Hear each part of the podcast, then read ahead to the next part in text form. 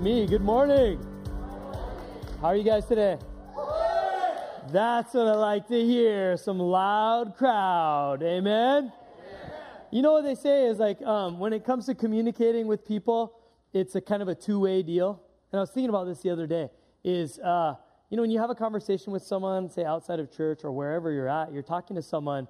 If you're talking, the other person usually gives a response, right? Just kind of like, oh yeah, mm-hmm, uh-huh, you know, give back. And then we come to church, and it's everyone's just like, don't say a word, just sit there.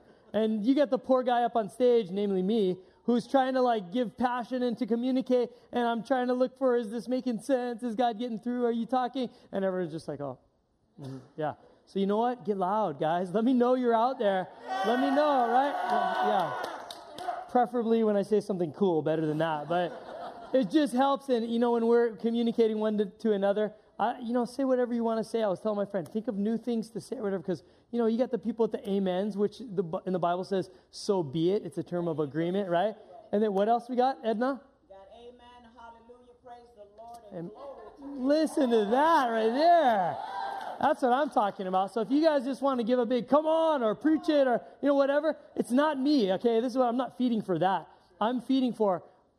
Am I downloading something good from the Lord to you? Because if I am and I hear that, then I go with that thought. And if I know that the Lord is speaking to you, then I'm going to hang on to those things and I'm going to push in a little bit harder. It actually makes me a better communicator. Does that make sense? Amen. So it's cool. Give feedback, yell, make up your own things. You know, I got my friend who was like trying to make up some own. I forget what he said the other day.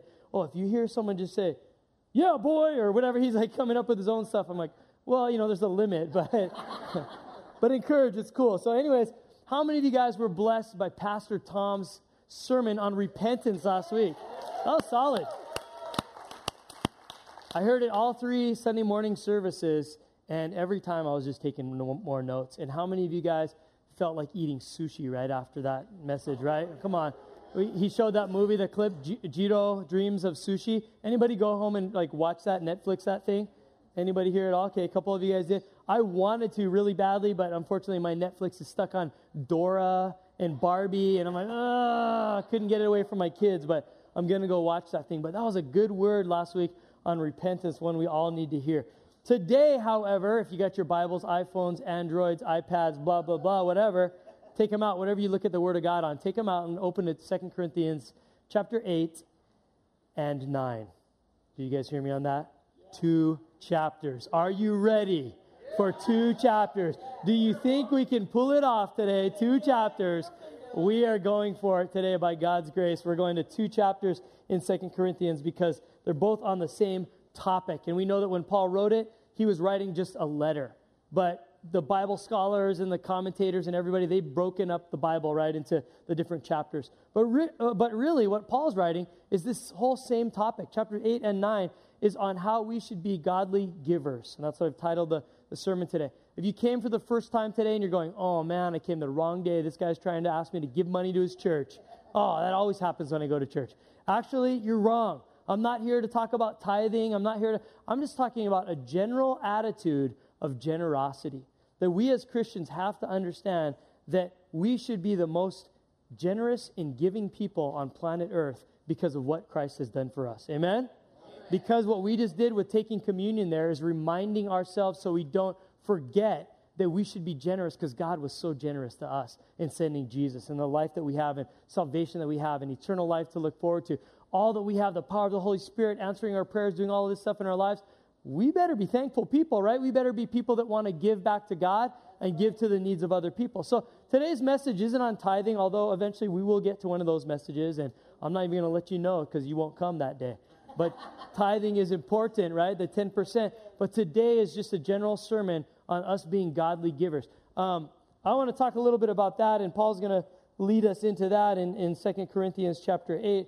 But um, there's a word that we're going to use here in Scripture today. The word is generosity. It's used several times in the Scripture. We read the Bible in English. We know it was originally spoken and written in other languages, right? In this case, Greek. We also know Hebrew, Aramaic.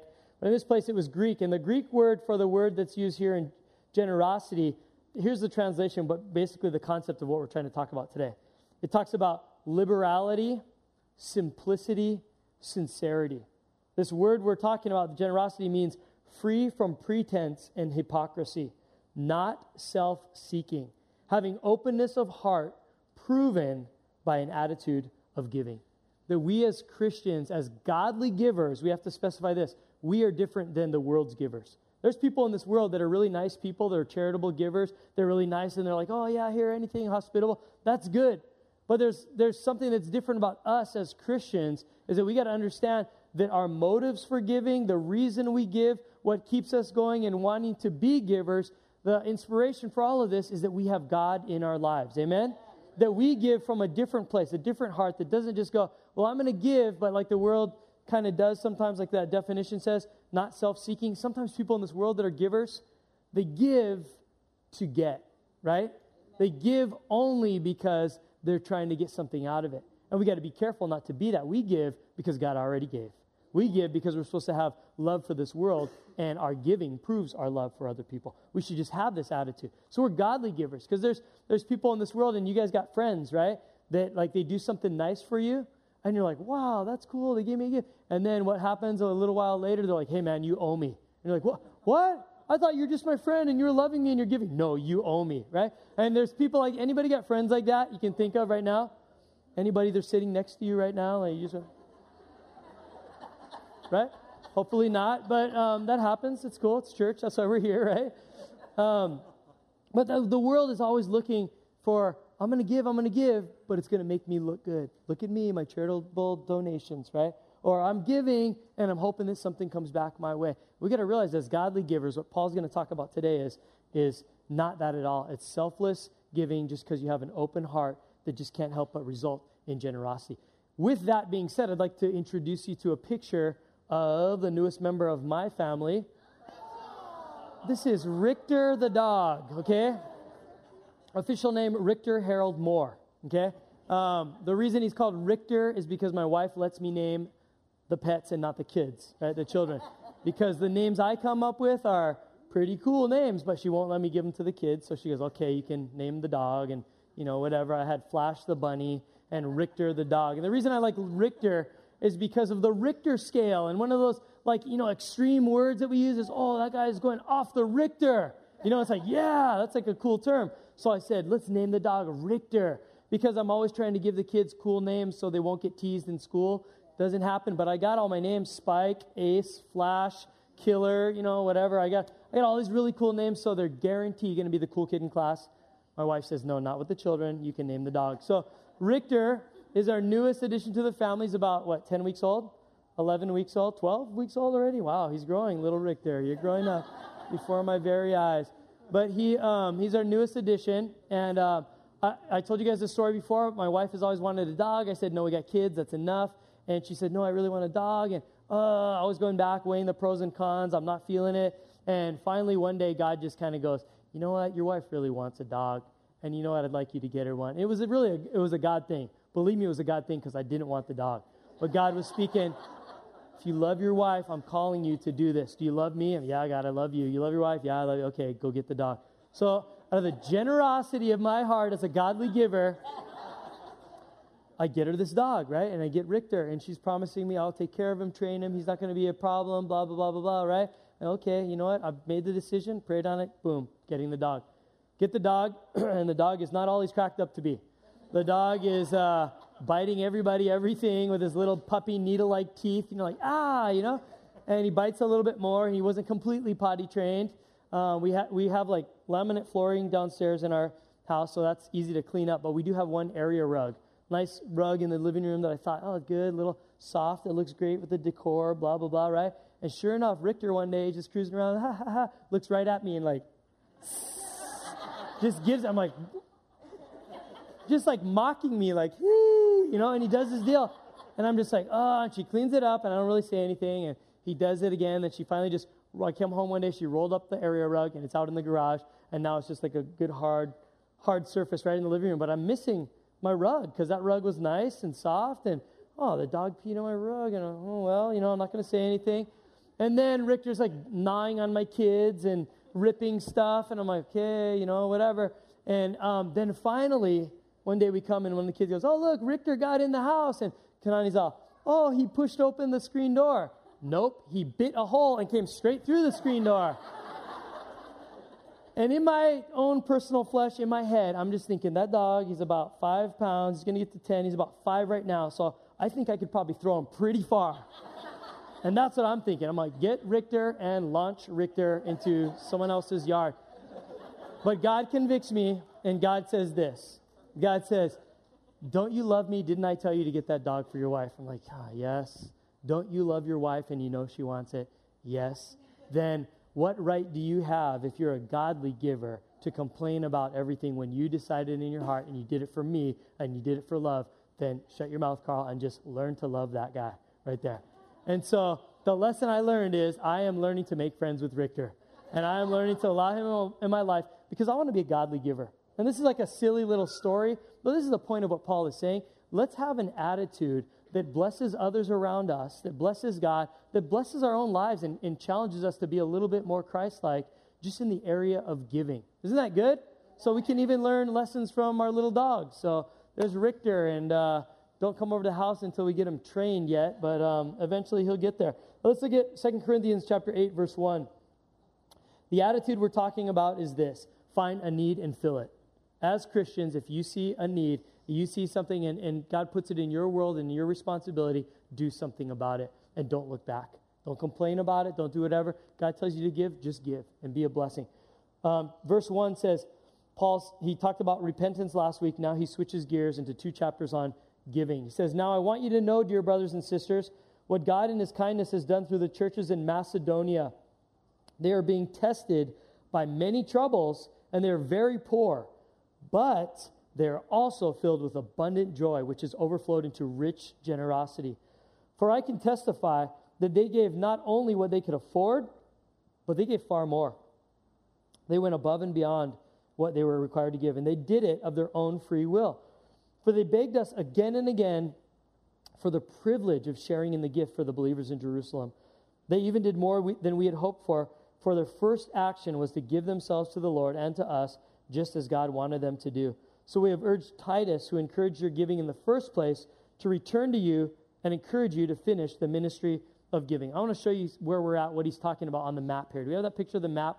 Let me make sure it's up on this big guy right here.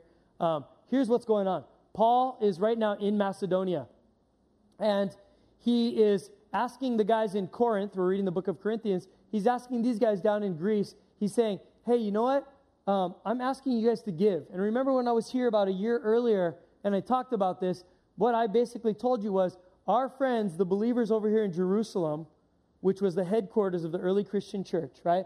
Jesus came, he preached there, he did his thing there, he died, he went back to heaven. And so the, the church he called to start was in Jerusalem. It became the, the area's first mega church, right? It was reaching people in the thousands. And then God said, Get out of Jerusalem, go into Judea, Samaria, the ends of the world, give my gospel out to everybody. So what happened was Paul and others left out, started, started churches all around the known world at the time.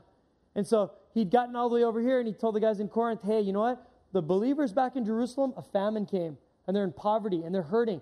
You guys want to help me out? Let's go be a blessing. Let's be generous. So, like about a year earlier, the Corinthians, this church he's talking to, they were all like, yes, we're going to be the first to give. We want to bless those other believers. There's a need. We want to get in there. We want to get on the action. We want to bless them. But between that year and now, they hadn't really gotten all the funds together. They started off all ready to go, but they hadn't really given the money. So now here's Paul up in Macedonia, and he's writing, Hey, the guys up here with me, Thessalonica, Berea, Philippi, the churches over here, they're all excited. They're poor, they're in trouble, but they got joy and they got generosity, and they can't wait to give to the, the believers in Jerusalem. And now he's using that as a motivation to talk to the Corinthians to say, See how these guys are all like this? I want you guys to be motivated by these other believers into giving of yourself and to having this attitude of joy and generosity and being quick to give. See, there's a little point in this that says this if you want to be generous, hang out with generous people. Because God will put people in your life to spur you on and to encourage you and push you towards things you, you need to do in your life, right? So if you want to be generous, hang out with generous people. We're talking in this sermon how to be a godly giver. Well, guess what? Hang out with godly people, godly givers, and it's going to rub off on you, and you're going to be like this. When I was in college, my first semester of Bible college, years and years ago in 1991, I believe it was, my first um, year in Bible college, I get there and there's it's in Southern California, small Bible college from our Foursquare denomination, and there's kids from all over the place, the Midwest and everywhere, and had a lot of kids from Oregon and Washington. And I remember that there's this one girl, and she, uh, you know, on a college student's budget, bought some old car. It used to be an old government car from like the 70s or 80s, big square blue car. It used to have like numbers on the side and everything. And um, it was just one of those old cars. Remember the old like big Fords and stuff with just the bench seats in the front, you know, in the back too, and they're like vinyl and stuff like that. And that's back in the day before any of us wore seatbelts. Remember that? Remember how unsafe we were back in the 70s and stuff? Seatbelts are just hanging on the side, and people are like, whatever. I remember as a little kid in the back seat just standing up, like, hey, little kids, like, hey, dad, you know, driving around, and like, that would never fly today, right? That's so scary. You have airbags and stuff. But she had one of those cars, and it was just a beater. It was falling apart. It was what she could afford. But one day it, it stopped working, and she, she asked some other of the kids in, in my freshman, you know, Bible college class, hey, you guys are mechanically inclined. Can you help me fix my car? I got to go to work. I got to go catch a ride to work or whatever, but can you guys take a look at my car? And so they did. I remember two guys, Paul and Jason, and they went and they said, We're going to help this girl fix her car. And so what they did was um, she went to work and they went and they checked it all out and they were able to fix whatever was wrong. And they went to the hardware store and or the auto parts store and they got the necessary parts and whatever. They fixed her car, but then they started doing something different. They got a little bit excited about giving to someone and blessing someone. And they just decided, you know what, if we're going to do this, let's go big. Let's be a blessing. And so they went and they got extra parts for the car. And, you know, these are college kids too. They don't have a lot of money. But they did just the easy stuff. Let's wash her car for her for free. Let's wax this thing. Let's see if we can even get it to shine. It's really old and let's do this. And so they start cleaning the car and cleaning the rims and the tires, the armor, all the whole deal, the cherry air freshener, like, you know, I don't know, maybe the trees in the mirror, whatever, you know, whatever right? Just trying to do their best. They even went so far as they went to the um, auto parts store. They noticed she didn't even have a stereo, and they went and bought like what they could afford, a little stereo and little speakers, and they installed that in her car. Put seat covers on, you know, because there's like springs coming out of the bench seat and all this, and they made this car super nice. She came home from work, and I remember this because I was watching all day. I was like going to classes and hanging out, and like, what are they doing now? Oh, what radio? Wow, it's kind of cool. And they're just just fixing it all up. She came home. Hey, how's my car? Oh, here's the keys. Yeah, go check it out. It we got it working again. Okay. She walks out in the parking lot. She sees it. And She's like, what? This car is clean. This car is shiny. Like, what in the world? This is a different car. She gets in, you know, she's like, stereo. Oh my gosh. And seat covers. And she starts it up and the whole deal. And it runs. And like to the point where she's just like, oh my gosh, I don't know how to repay you. Like tears the whole bit. Like, I, and I remember seeing that and how cool that was. And I think other guys jumped in to help. But I remember wishing that I would have been part of making that car get all together and blessing this girl. Because she was so over over the top just blessed and just oh grateful and thankful. And i thought how good is that that those guys that were generous just went the extra mile to do that? What a privilege to bless someone like that. And paul is saying these people in macedonia begged us again and again for the privilege of sharing in this gift for the believers. And I remember to this day those people, those two guys, two of my friends that did that for that girl, they inspire me to this day to be generous. You want to be more generous. This is the real the thing we just said. Hang around generous people. Find people in your life that inspire you to be more generous. Because I'm still inspired by that act all of those years ago. Here's a biblical principle. Let me prove it to you in a few verses. Proverbs 13 20. It says this Walk with the wise and become wise. Associate with fools and get into trouble. You know that saying? You will become like who you hang out with. So choose wisely. Hang out with right people. That doesn't say that doesn't mean again we talked about don't hang out with non-Christians. That just says make sure that the ones that are inspiring your life and speaking into your life and influencing you, make sure they're going the same direction that you are. You want to be generous? Hang out with generous people. 1 Corinthians 15:33, bad company corrupts good character. Watch out for that. Bad company corrupts good character. Hebrews 10:24. Let us think of ways to motivate one another to acts of love and good works. You should be hanging out with people that are going to push you towards the things of God, that are going to move you towards generosity. I got a great group of guys that I hang out with in my life from the Men of Hope. And you know what? Take advantage of all the groups, the mini churches, the ministries that are going on in this church. If you want to become a more godly person, hang out with godly people. Men's fraternity started yesterday. I heard they had 50 something guys that are over there going, We need this because we need to hang out with each other because we need to get stronger in the Lord. So we're going to hang out with godly men, right? They made the choice. But see, you want to get there, you got to make that choice. You want to be more generous? Hang out with generous people. Get involved. Look at the, the next verse in verse 7. We know that it's not enough just to, to talk about being generous or just to hang out with generous people. You got to take action on it yourself. Amen? amen. Come on, amen? We got to work at our generosity. Look what it says in verse 7. Since you excel in so many ways in your faith, your gifted speakers, your knowledge, your enthusiasm, and your love from us, I want you to excel also in the gracious act of giving. You know what Paul's saying? He's looking out for the Corinthians for the, the total package, the total Christian package.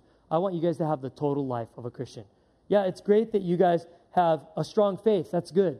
But you know what? Also, you have gifted speakers. That's good. Gift, your, your knowledge, your enthusiasm, your love from us. See, the Christian life isn't just about, well, I read my Bible. No, it's also, I read my Bible. I welcome the gifts of the Holy Spirit at work in my life. I attend church to be in fellowship. I continue feeding myself. I pray. I have a prayer life with God. I live a life of worship. There's all of these different variables. Last week's message I practice repentance and forgiveness so that I can be free and, and ready to serve God in my life. There's all these different aspects of the Christian life. And Paul is going, Hey, my dear Corinthians, you guys are awesome. You've been turning your life around. You're doing, you're so good in all these areas. Here's another area I don't want you to neglect. I want you to excel in this, where is it? Also, in this gracious act of giving. I'm not commanding you to do this, but actually, I'm testing how genuine your love is by comparing it with the eagerness of the other churches. Basically, if you're a good giver, then it's proving your love is legit. Because you can't just say that you love people and then you don't give. You've got to actually put it into practice. And so he's saying, activate your generosity. You know the generous grace of our Lord Jesus. Now he's using Jesus as an example. Our Lord Jesus Christ.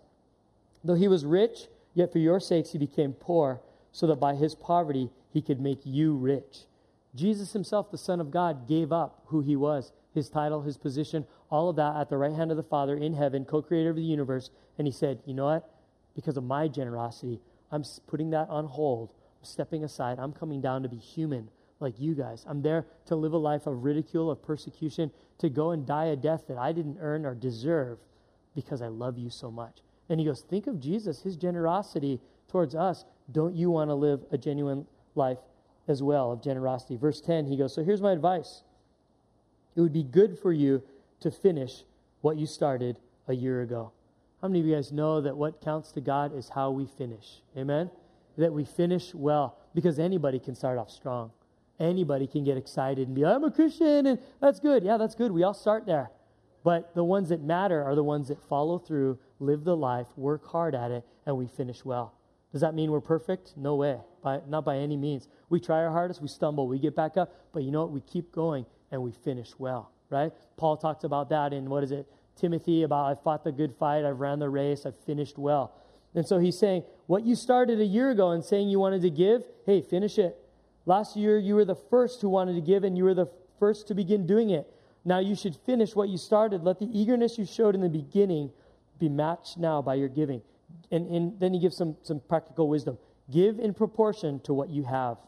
Whatever you give is acceptable if you give it eagerly. Don't compare. Don't think that, like, I can't give as much as him. Just give with an eager heart whatever you have, whatever you're able to. Give according to what you have, not what you don't have.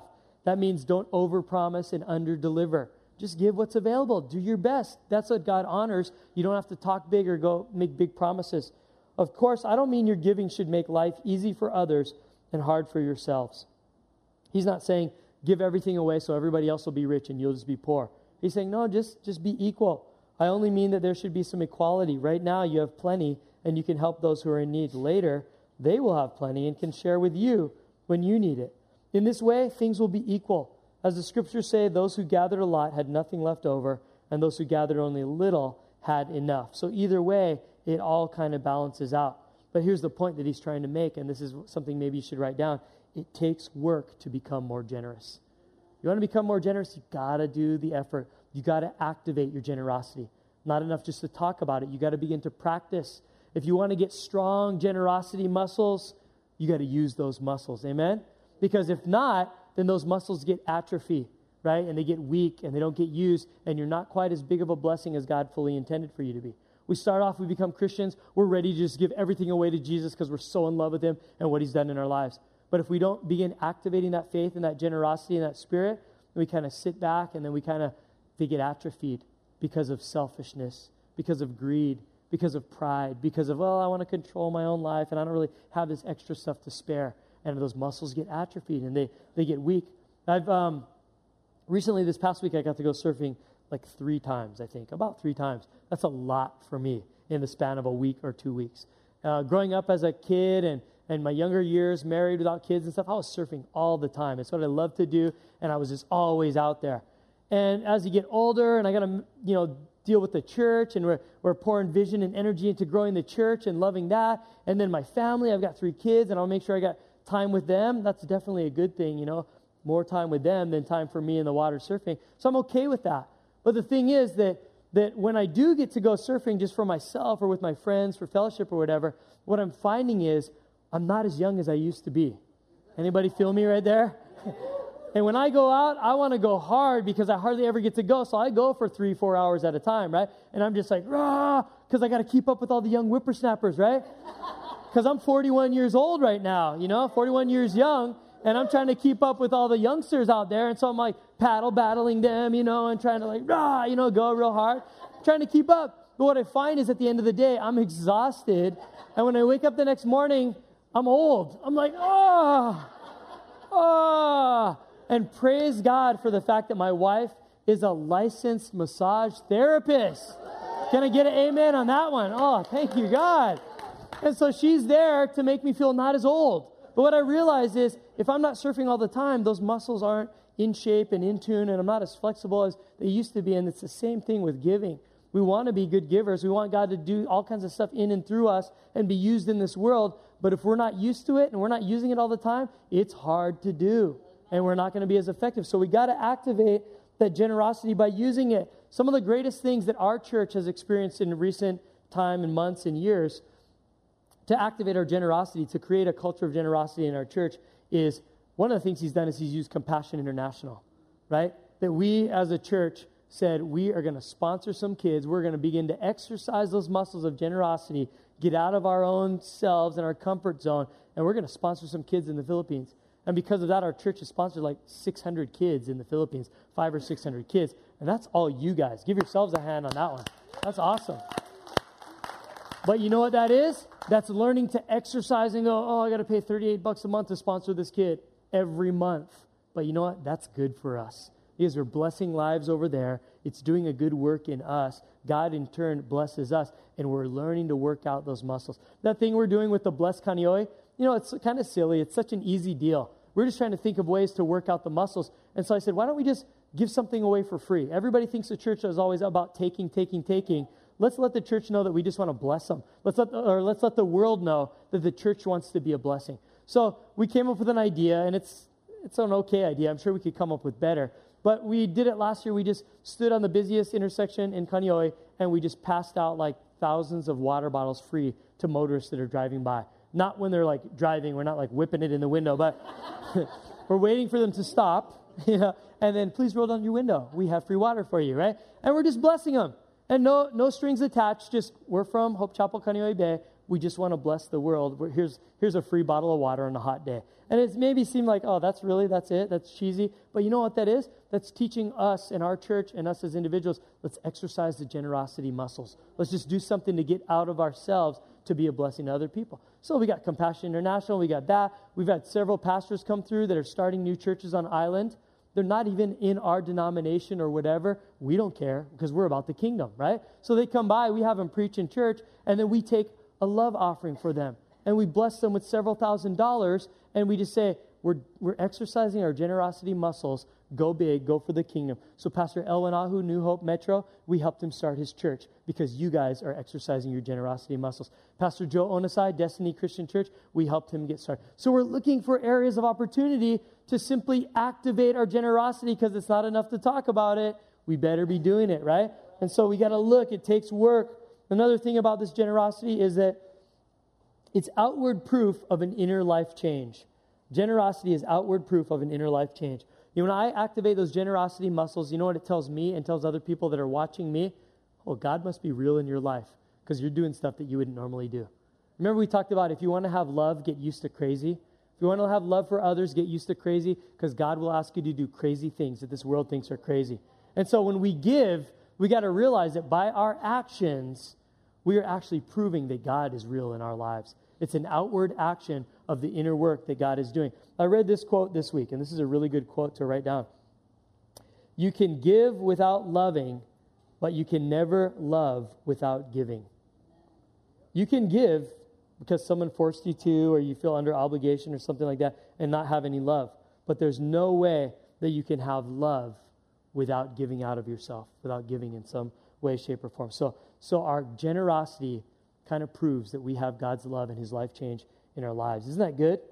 There's another thing about generosity uh, that's talking about here. I really like this. He says, Give what you can, give eager, eagerly, and give equally.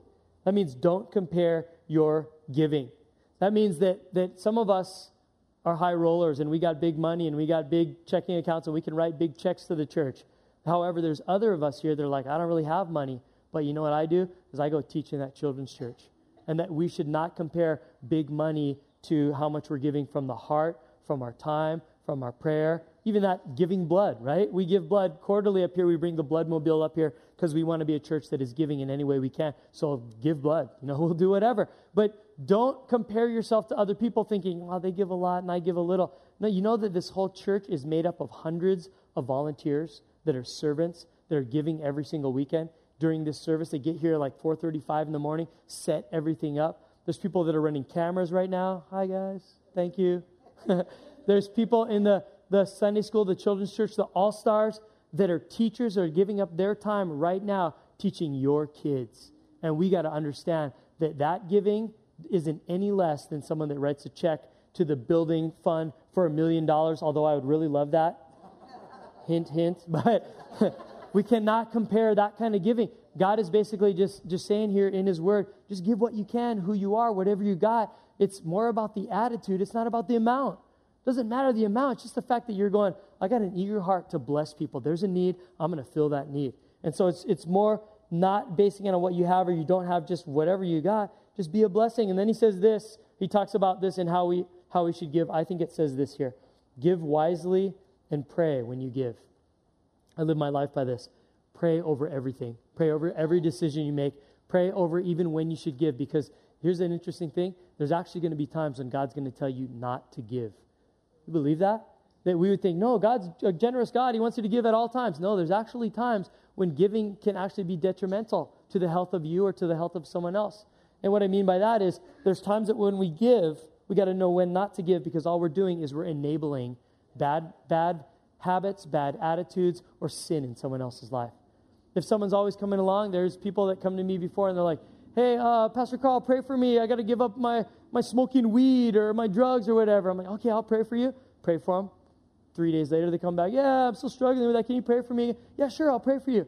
Turns into like this goes on for months, and, and pretty soon I get wise enough to realize this isn't helping. Why do I keep offering prayer and make you feel good about yourself, but you don't do anything about it? You know what God's actually saying is, and this is what I told the guy. You know, you know what? I'm not going to pray for you anymore. You need to pray for yourself. You need to get things right with God. You need to take action with your own problem. You need to stop hanging out with guys that are selling you drugs. You need to stop hanging out with people that are taking drugs with you. You need to make some changes in your life. My giving prayer, oh, poor guy, let's pray, let's pray, let's pray. All I'm doing is putting a band aid on, temporary fix, but I'm not after the full healing of the individual. You guys understand how sometimes giving is actually a time to say, I'm not giving in this circumstance because you need to go deeper to the root of your problem, right? We have friends in our lives we're always loaning money to, always loaning money to. And at some point, we need to say, you know what?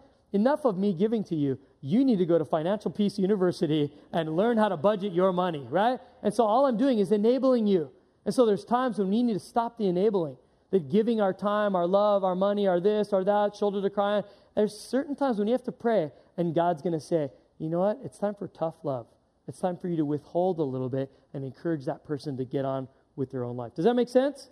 I hope that doesn't sound mean, but I just think it's a biblical concept um, that we got to pray over when to give and when is a wise time to give. Another time not to give is when you're giving overly to someone is going to jeopardize your giving to someone else. What I mean by that is I was at a conference where a pastor said they heard another pastor speak huge church, and in the middle of his sermon, he just kind of, something occurs to him. The Holy Spirit speaks, and he's preaching on something else, and he just takes like a little bit of a detour, and he goes, And you got to balance your time well.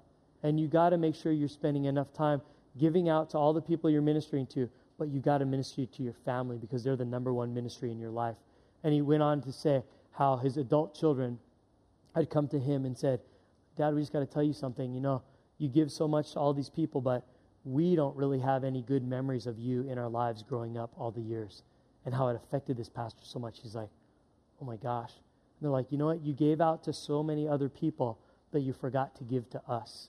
And see, that's a wrong way of giving. That's when we got to use wisdom, is when we're giving to all these other people. The pastor said, the only ones that are going to be standing there at your gravesite when you're dead is that family, not all those other people that you gave out to. And so there's a proper balance of we need to give to other people, but not to the detriment and the sacrifice of the ones that are closest to us. Amen? So, me, even as a pastor, it's like, hey, I, I want to bless and I want to be there for all of you guys, but guess what? On my day off, you're not getting in. You're not getting, sorry, voicemail. Come back tomorrow, right? Because my family is important. And I can give all I want, but I got to make sure I'm giving to what's most important in my life. So there's, there's times we got to use wisdom. We got to pray. When do I not give? Because it's not a wise idea. And then he goes on and he talks about giving with integrity.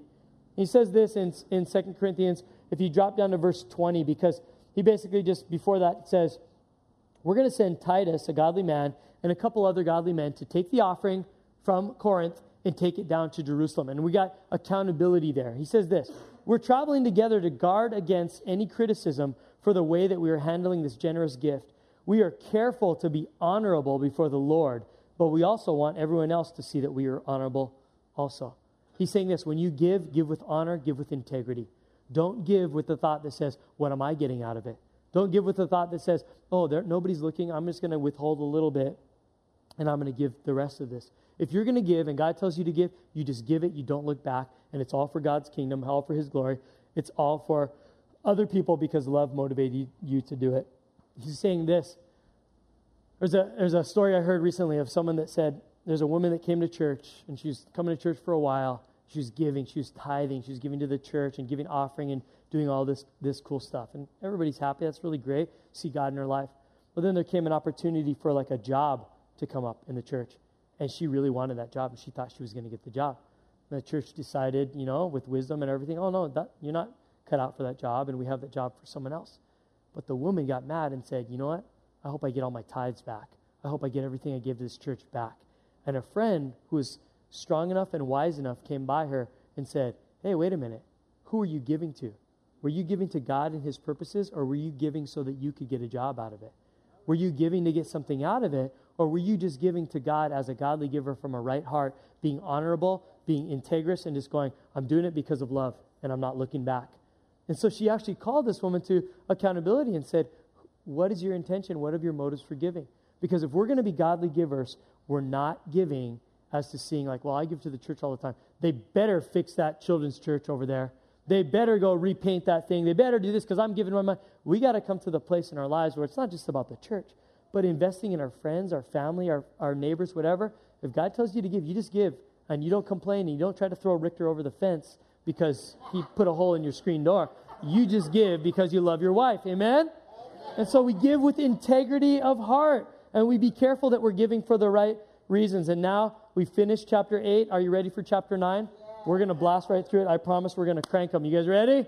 Here we go. Look at this, chapter 9, because it talks about the exciting results of giving. He says this, and I'm going to read right through this, and I'm going to give you three principles of giving and three results of giving, and we are going to finish on time. He says this I really don't need to write to you about this ministry of giving for the believers in Jerusalem for I know how eager you are to help, and I've been boasting to the churches in Macedonia that you in Greece were ready to send an offering a year ago. In fact, it was your enthusiasm that stirred up many of the Macedonian believers to begin giving. This is interesting because he's saying this Hey, you know what? The Macedonian guys, they're giving because they heard you were giving. And in chapter 8, he just said, I want you guys to give because the Macedonian believers are giving. So, what he's basically saying is, you see, when you hang out with like minded people, generous people, you both inspire each other to give. And that's kind of neat that he's going, now they're inspired because of you, and I'm asking you to be inspired because of them. He says, But I'm sending these brothers to be sure you really are ready as I have been telling them, and that your money is all collected. I don't want to be wrong in my boasting about you. We would be embarrassed, not to mention your own embarrassment, if some Macedonian believers came with me and found that you weren't ready after all I'd, I had told them. So I thought I should send these brothers ahead of me to make sure that the gift you promised is ready. But I want it to be will, a willing gift, not one given grudgingly. Remember this a farmer who plants only a few seeds will get a small crop, but the one who plants generously will get a generous crop. You must each decide in your heart how much to give. Again, this is about a generous spirit of giving. This isn't tithing, right? We don't set and decide, God, I'm going to give you 1%, I'm going to give 3%. Tithing, we know the word tithe means a tenth. So we're not preaching a sermon on tithing. He's just saying, when you give, just decide and be smart and give what you feel like you're called to give.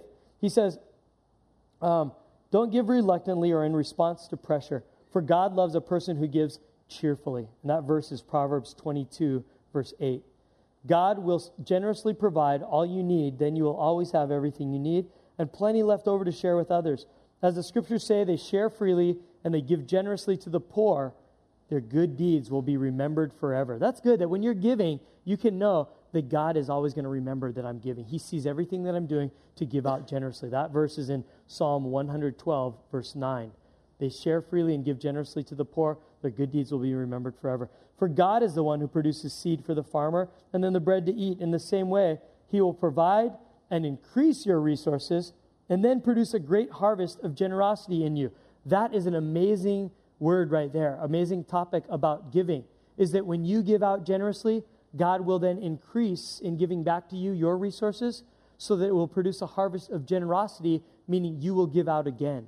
And it's this amazing cycle of blessing that happens in our lives. You give away, God gives back to you, so you can give back again. So He can give back to you again, so He can give back out to other people again. That's an amazing concept in Scripture here.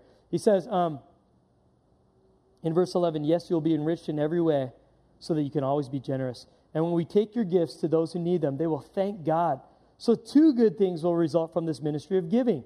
The needs of the believers in Jerusalem will be met, and they will joyfully express their thanks to God. As a result of your ministry, they will give glory to God. For your generosity to them and to all believers will prove that you are obedient to the good news of Christ. And they will pray for you with deep affection because of the overflowing grace God has given to you. Thank God for this gift, which is too wonderful for words. That's the end of chapter 9 two chapters down. Boom! All right, all right. So now we're going to get to the meat of it. What is God trying to say to us in chapter 9 that we just read right there? Three principles. Are you guys ready? Write these principles down. These are good to know about giving. Three principles of giving. Number one, willing and cheerful generosity inspires others. When you are a good giver, other people are going to see you and they're going to get on board and they're going to continue to want to give. Paul said, Look, I told you the Macedonians are inspiring you, but you, the Corinthians, are inspiring the Macedonians. Good things happen when people are challenging one another to be more generous. In Hebrews 10 24, it says, Let us think of ways to motivate one another to acts of love and good works. So answer this question. Maybe answer it at mini church. Who inspires you to be generous? But who are you inspiring to be generous? Because it's not just you that's getting inspired, people are watching you. People are watching is that guy really a Christian? How does he live his life? And the more generous you are, they start to get on board and go, wow, that's cool. How do I get on that? I want to want to be like that too. Willing and cheerful generosity inspires others. Some someone came to me not too long ago, a couple weeks ago, a good friend of mine said, Pastor Carl, you know what? Because you do what you do and you keep on doing what you're doing and the way you live your life and you give, that inspires me to do what I do. And I was thinking, wow, what a compliment. That's cool. But then I thought for a minute, I said, wait a minute. The guy that's telling me this you actually inspire me to do what I do. And so here's this thing of people in the body of Christ trying to seek after God, going the same direction. You start to inspire one another. Do you see why it's so important that we push mini church so heavily? Get around other godly people. You're going to motivate each other, right? And get involved in all that God is doing in your life. Generosity inspires others. In Proverbs 27 17 says, As iron sharpens iron, so a friend sharpens a friend. Do you have those kind of friends that are sharpening you?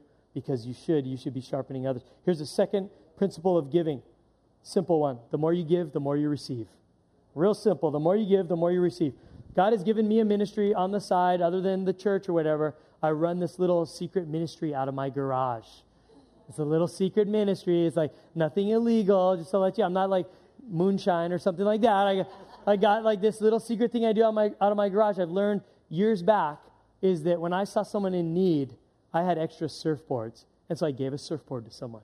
And I thought, man, that is such a good feeling to bless someone, bless a young kid that didn't have money or whatever. I gave him a surfboard.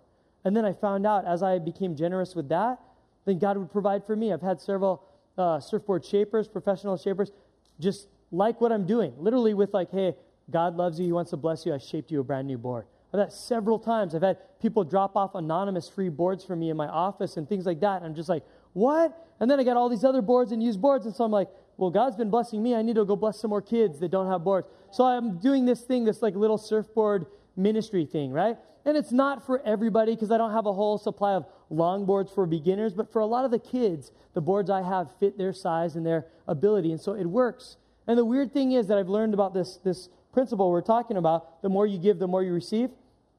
I found out the funny thing, some of you guys already know, you can't outgive God, right? You can never outgive God. So when I do my little ministry and I give boards away, you know what happens every time? God replenishes my boards. And I've got this rack in my garage that my wife is like, seriously, Carl, get rid of some boards.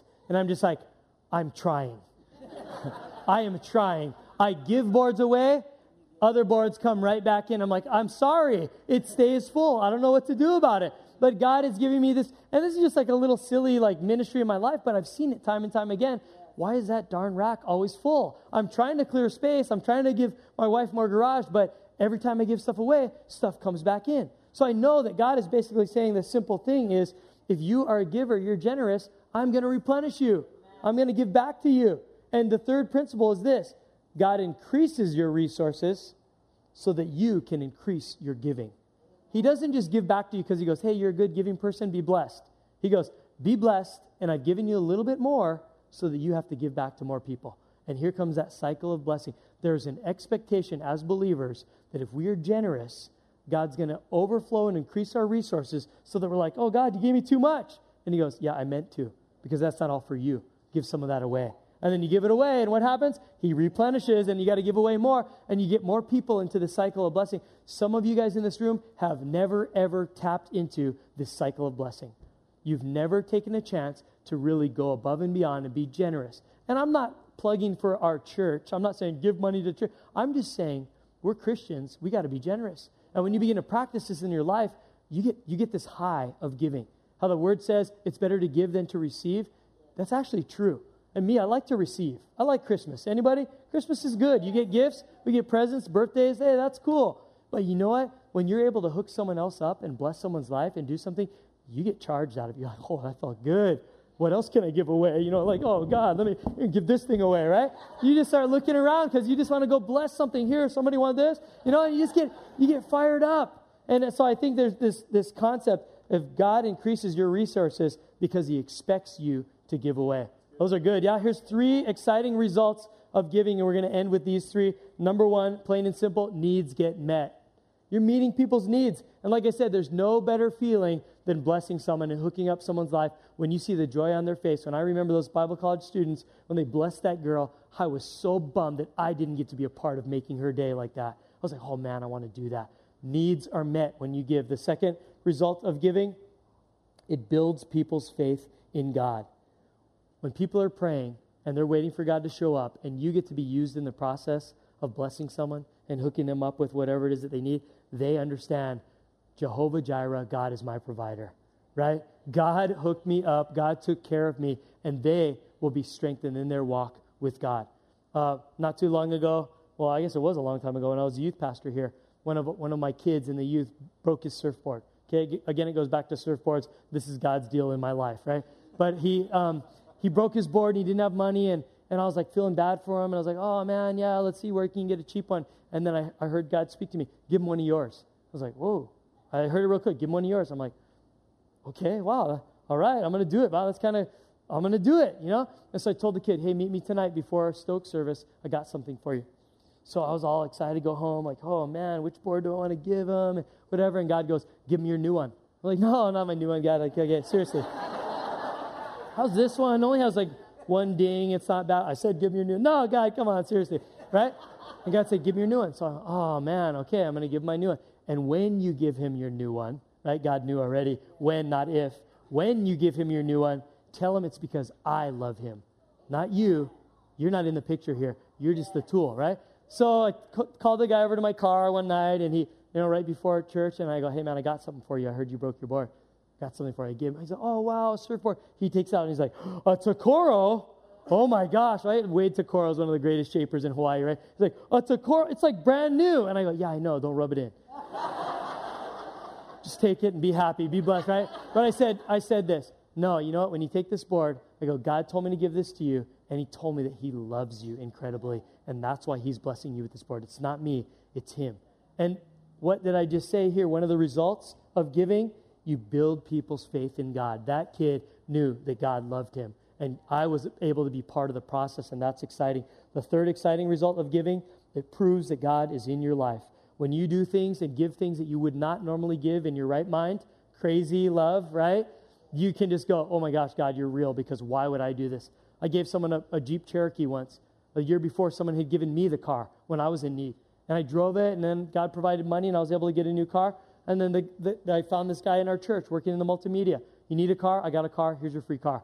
And he's just like, yeah, wow, excited, right? He drove it for a month, was coming down the Pali on a rainy day, flipped the car, rolled it, crashed, totaled the car. I'm like, oh my gosh, are you okay? He was okay. And then I'm like, what are you thinking, dummy? I gave you a free car. You crash it in the first month, right? I started to want to be mad at that. And God goes, No, no, no. When I call you to give, you don't look back. You don't worry about the consequences. You don't judge, yeah, he wrecked that, that brand new car, whatever. You just give because you're a godly giver. And this, this third result of us giving is that it proves God is in my life because I wanted to be mad at him, but God said, No, just be a godly giver, be humble, just give because I told you to. It proves that God is working in my life. Proverbs 21 26. Some people are always greedy for more, but the godly love to give. Amen? Let's pray. Lord, we love you. We thank you. We actually, Father God, we want to take up the call and the challenge to be godly givers, to be more generous than we are. And Lord, that's saying a lot because this is a pretty darn generous church. And I'm so grateful for that, Lord. I love to be around these people and what you're doing through this church, in our community, in our world, in our personal lives. Lord, it's fun to give. It's fun to be around a crowd of people that like to give, Lord. But I pray that you would increase that all the more, Lord, because we want more blessings. We want to change the world in bigger ways. Lord, and we want you to use us, not just our money, but Lord, our attitude, our time, our words, that we could give people compliments, generous, loving words. Lord, our prayers, our, our volunteering, just whatever we need to do, Lord. I pray that you would make us even more generous, Lord. We want to be godly givers. Inspire us to do so. Give us opportunities this week, maybe even after service, Lord, where we could either treat someone to lunch or give a ride or share resources or give money if you call us to, or whatever, Father God, our time. I pray that you'd provide opportunities for us to step up our game, Lord. We want the whole package. We want to be complete Christians. And as I'm continuing to pray right now, there may be some of you here that aren't Christians yet. Or maybe you you might have been, you thought you were when you were little and you've fallen away or something, but you wherever you're at right now, you feel far from God. If you're at a place right now that you're you're saying, you know what, I, need to be back on the program, I need to be with God. I need to have him in my life. I want to know what it is to, to be generous, but to receive the generous gift of his son Jesus dying on the cross for me to give me eternal life. If that's what you want right now, you want to really just say, the bottom line, I want to be a Christian. I want to know God in my life. I want to see him moving. And I want to be forgiven of my sins. I want to know that I can have eternal life in heaven when I die. If that's you, I want to say a prayer right now. I'm going to lead you in that prayer. I'm going to pray the words out loud I'm not going to ask you to pray them out loud because you might be scared to do that in a room of people this size. But I'm going to ask that you, in your heart of hearts, would agree with the words I'm saying and you would pray along with me in your heart. After this sermon, you can go and you can go outside and you can maybe confess with your mouth. You can basically tell people, hey, I'm a Christian right now. Give glory to God. But for right now, it's a heart thing. God judges us on our hearts. So I'm going to ask that if you want to pray to receive Jesus, to be a Christian, to know that you're life is in God's hand and that you have eternal life starting this day forward, I'm going to ask that you would pray with me. But I just want to know who I'm praying with. People seated around you have their eyes closed, their heads bowed. But if you want to say this prayer with me, I'm just going to ask you to do one simple theme, thing. I'm going to count to three. And when I say three, I'm just going to ask you to raise your hand to say, Hey, Pastor Carl, I want to pray that with you. I want God in my life. I want to know that I'm a Christian. And I want to see what he can do for me. So on the count of three, if you're going to pray with me, I'm just going to ask you to raise your hand and we'll just go real quick. One, two, and three. Just lift your hands if that's you. I see one, I see two, I see three, I see four. I'm looking around. I saw about four people. If I don't see you, God for sure sees you. Stoked, unreal. Best decision you'll ever make. Saw about four, maybe five people here today. And we are going to just pray right now. Yeah, praise God. Um, if that's you, with every eye closed and head bowed, I want you, if you raise your hand, put them down, and you just agree with me in your heart this prayer right now. God, I'm here right now, and I recognize who you are. I think I do. I'm beginning to understand you are good, you love me, and you want to do big things in my life. So, Lord, all I got to do is surrender to you, say yes to you and your plans. Lord, I repent of my sin. It's meaning what Tom said last week. I turn around in the direction I was living for myself in this world, and I turn to you. Lord, from this day forward, I choose to follow you. Lord, I believe that your son Jesus died on the cross for my sins. He paid the price for me. And sin is nothing more than missing the mark. Lord, I wasn't living for you, I missed it. But because of Jesus now, I am living for you, and I'm hitting the bullseye because of what Jesus did for me. So, right now, Father God, I, I acknowledge and I receive that Jesus died for my sins, that he rose again on the third day. He defeated death, he defeated sin, he defeated sin and darkness and hurt and shame in my life, Lord, so that I can live eternal. So, Lord, I, I, I embrace all that you have for me. From this moment on, Father God, I, I, I want everything you have. Lord, I promise to read my Bible, to pray, to go to church, to surround myself with other believers, to receive the power of your Holy Spirit, to do the miraculous in my life, to get baptized. Lord, there's a baptism next week. Lord, I want to let the world know this decision that I'm making. But most of all, Father God, I'm telling you, I'm yours. I will follow you. I look forward to you changing me and all the things you're going to do in my life, and that I don't have to fear death anymore because I'm going to heaven for all of eternity. Thank you for loving me. Thank you for all that you've done. And in the mighty name of Jesus Christ, the church said, Amen. And let's praise God for those five people this morning. Praise God. Pastor Tom.